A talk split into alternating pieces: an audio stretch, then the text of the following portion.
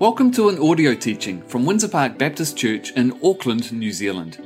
If you would like to look at the message notes or see some questions for reflection that take their lead from today's teaching, head to our website windsorpark.org.nz and head to the online tab where you'll see services and series, and you can download different resources from there. Thanks for joining us, and we hope you're encouraged by today's teaching. Kia ora whānau and welcome today. We are continuing in our Reset series. In the first week, Grant spoke to us about being with Jesus. Last week, Ethan encouraged us to become more like Jesus. And today, we are going to continue by going right back to basics and looking at how do we do what Jesus did. One of the things that Ethan began by encouraging us with last week was he said, if the past two years have proved anything, it's that we all struggle with these three very things more than what we realize. And I believe that he is so right. Being with Jesus, becoming like Jesus, and doing what he did easily seems to fall off when we are focusing on just surviving. Yet in the reset, we need to ask how can I thrive when my response is to survive? And we believe that here at Windsor, the answer is to be with Jesus, to become like Jesus, and to do what Jesus did. That is how we can thrive no matter what. I was listening to a podcast the other day about winning cultures in sporting clubs. I know I'm a bit of a geek, but listen to this quote. Are they, the teams, better because they are more disciplined, or are they more disciplined, which makes them better? Poor discipline hurts teams. Stop blaming the ref. What you do off the field affects what you do on the field. For example, when running a training drill, we had a culture and would talk about touching the line. An inch short, an inch long is no good. It's all about being deliberate. How do you treat the club members? How do you treat the fans? How do you treat your locker area uh, after training? If you cut corners, you can expect that you won't be disciplined elsewhere. If you're not disciplined in your life, you can't expect to be disciplined on game day. This quote can no doubt be seen as a work harder, do more, train more, be more in the light of professional sport. But when you put it into the context of following Jesus, I see this as an encouragement. As we are disciplined, we are more like Jesus. This quote characterizes the mentality of the elite sports person, but I believe it can also characterize the heart of following Jesus, being deliberate, being intentional. As an apprentice follows their boss, they learn the discipline they do what their boss has done. They learn to be deliberate in every aspect of their job. So they too will be following them like we can follow Jesus, called to be deliberate in our faith in every way, disciplined, so that when game day comes, we are ready. Today, we are continuing to look back at the basics. Let's look through the book of Matthew. And I want to start in chapter 10 and reflect back on what has led up to this and how Jesus has shaped and formed the disciples. Jesus sends out the 12, chapter 10. Jesus called his 12 disciples to him and gave them authority to drive out impure spirits, to heal the diseased and the sickness. These were their names Simon, Peter, Andrew, James, John, Philip, Bartholomew, Thomas, Matthew, James, Thaddeus, Simon, Judas. And then as we jump down a little bit, it says, These 12 Jesus sent out with the following instructions. And Jesus proceeds to tell them what to do. And what I want us to pick up in this passage is these individuals had been with Jesus. They were doing the best that they could to, to become like him. And now Jesus had given them the opportunity to go out and do what he did. Jesus is sending them out, and he sends us out to do the same. My immediate response is, How am I supposed to do that? How do we do what the disciples did? How did we do what Jesus did? The disciples literally had a physical Jesus with them to follow. What about us 2,000 years later? And it seems cliche, but our first answer, I believe, is to dive into the Word and understand the patterns of Jesus' life. And when we do that, we can adopt it, we can take it in and make it our own. And I want to look at the timeline according to Matthew in his gospel of what Jesus did. First of all, Jesus, his ministry begins in, in chapter 4. Jesus also gathers his disciples at that time, and then he begins to teach on the Mount in verses chapters 5 to 7. Now, chapter 8 onwards, I think there is this distinct shift that happens as he demonstrates to his disciples how to live out your faith, how to go about doing what Jesus did. Follow me for a second. Matthew 8, verse 1. Jesus had come from the mountain, and they brought a man, and he knelt before him. Matthew 8, verse 5. Now Jesus entered Capernaum, and the centurion came to him. Verse 23 Jesus was asleep in the back of the boat. They woke him up, and he spoke to the wind and the waves.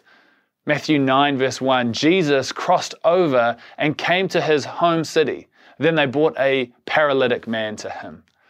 Verse 18 While Jesus was teaching, a ruler came in, worshipped him. My daughter is dead. You must come lay hands on her and she will live. Verse 27 When Jesus departed from there, two blind men followed him, crying out, Have mercy on us. Verse 32 As they went out, they brought a demon possessed man before him. Notice in every situation, there is an action that precedes the interruption. Jesus is on the move. He is going somewhere. He is doing something, going to somebody's house. He's on his way to lunch. He's just had dinner.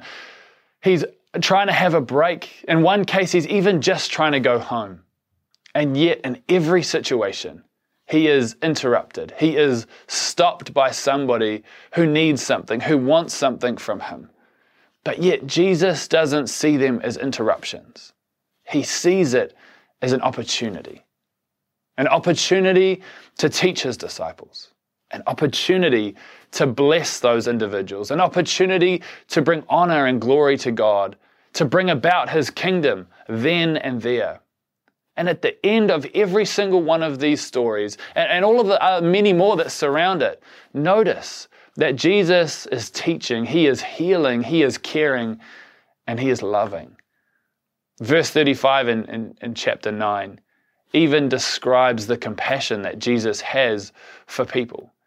He's going everywhere and he's doing all of the above.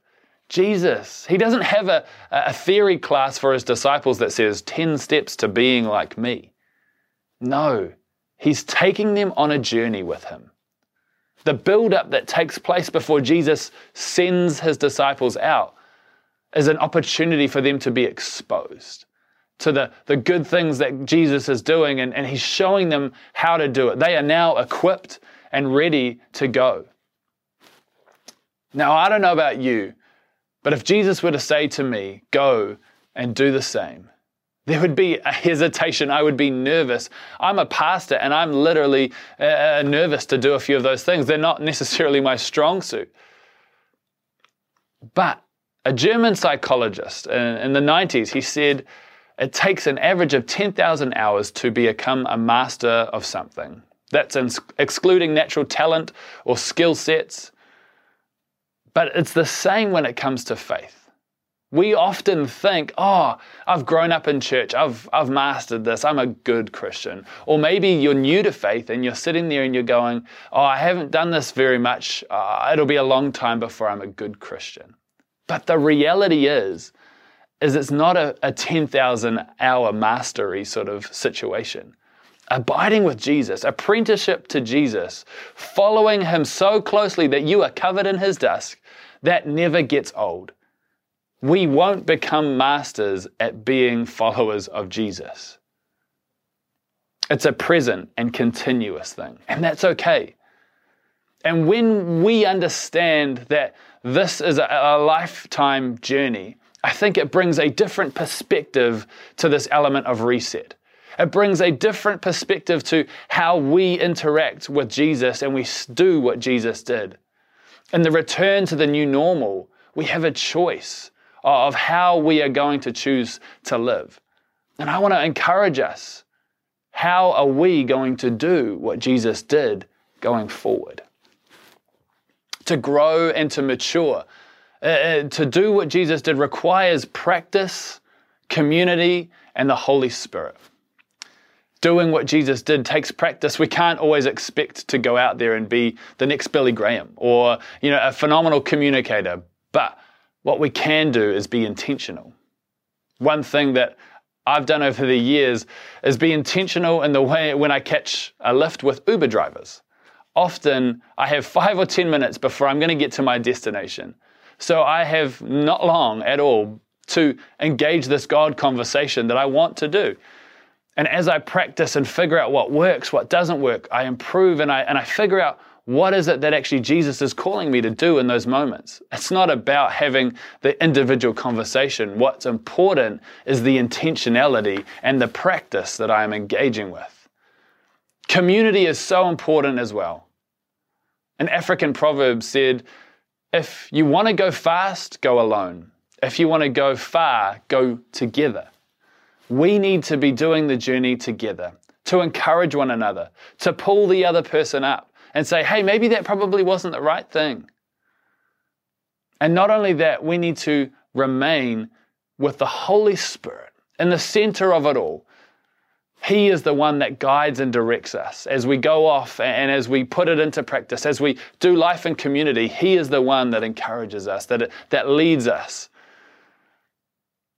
The other thing that I would love to encourage us or for us to think about is know the season and the stage of life that you're in. Remember, we have already talked about following Jesus isn't something that you can become a master of. Jesus is, is it's a journey following him. But look at Jesus in the seasons that he went through.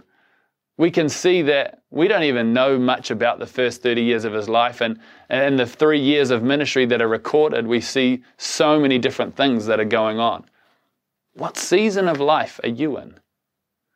Are you in a season of singleness? Are you in a single a season of kids? A season of spiritual drought? Or it is well with your soul? Our response is different in every one of those situations, but it's okay. It's a long journey. Often we ask, what would Jesus do? And I heard a great quote from John Mark Comer asking, what would Jesus do is not a bad question, but it's a bit misleading. Jesus was a first century male Jewish itinerant rabbi, most of whom we are not. And if you're praying, where should I live? What would Jesus do? Well, he'd probably sleep on his rich friend's couch or go camping.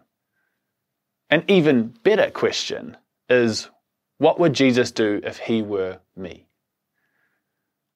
What I love about this question is it reframes what is going on for each and every one of us especially as we engage this new normal. For some, the Holy Spirit might be saying, slow down, just rest, be with me, stop striving. And for others, the Holy Spirit might be kicking you up the backside saying, it's time to put your faith into action. It's time to get out there and get out of this rut of apathy that you're in. What's the Holy Spirit saying to you today? I know for all of us, it's something different, but we all need to start with the basics. Love your neighbor, one of them, one of the greatest commandments. What did Jesus do? He came to seek and save the lost. How did he do it? By eating and drinking with people that were far from him. Who are you eating and drinking with? Who are you rubbing shoulders with? Who is your neighbor? The world is constantly shifting and changing. But yet the word describes hospitality, loving people, and that is not to change. Maybe for you, that means inviting somebody that you sit with at work to have lunch with you. Maybe it means inviting somebody to your place for dinner. Allow the Holy Spirit to move in those situations. Finally, let us see the opportunity in the interruption. Remember what I said earlier? Everything that Jesus did was a reaction to an interruption in his life. Jesus saw them as opportunities. Jesus didn't schedule in miracles. He didn't say, at Tuesday at 5 p.m., I'm going to heal this person, and on Wednesday, I'm going to do that.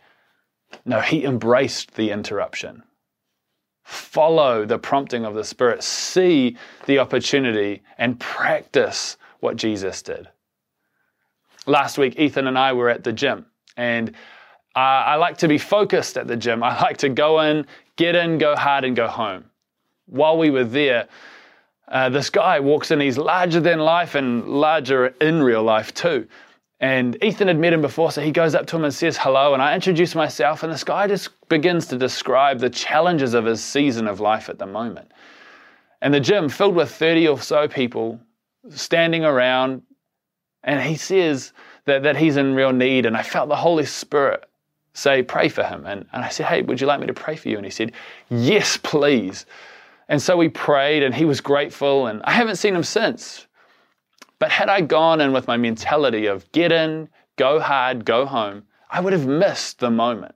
I would have ignored the interruption. I would have missed the opportunity to pray for this guy.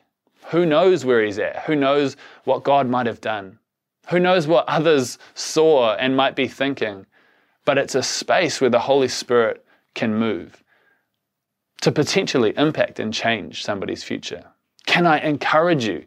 Take time to see with the eyes of Jesus what the Spirit might be doing. To do what Jesus did, we need to be deliberate.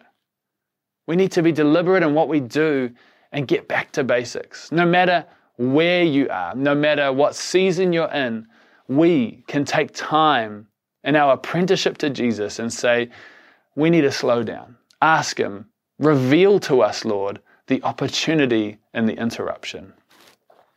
Let us grow and mature as we face different seasons in our life, as we get back to the basics, as we reset. Help us, Jesus, in this moment, understanding that the future that will be impacted and changed by the Spirit's movements. Thank you for joining our audio teaching today. If there are ways that we can continue to support you or help you in your journey, please reach out to us. Head to our website, windsorpark.org.nz, and you'll find various ways to contact us. God bless.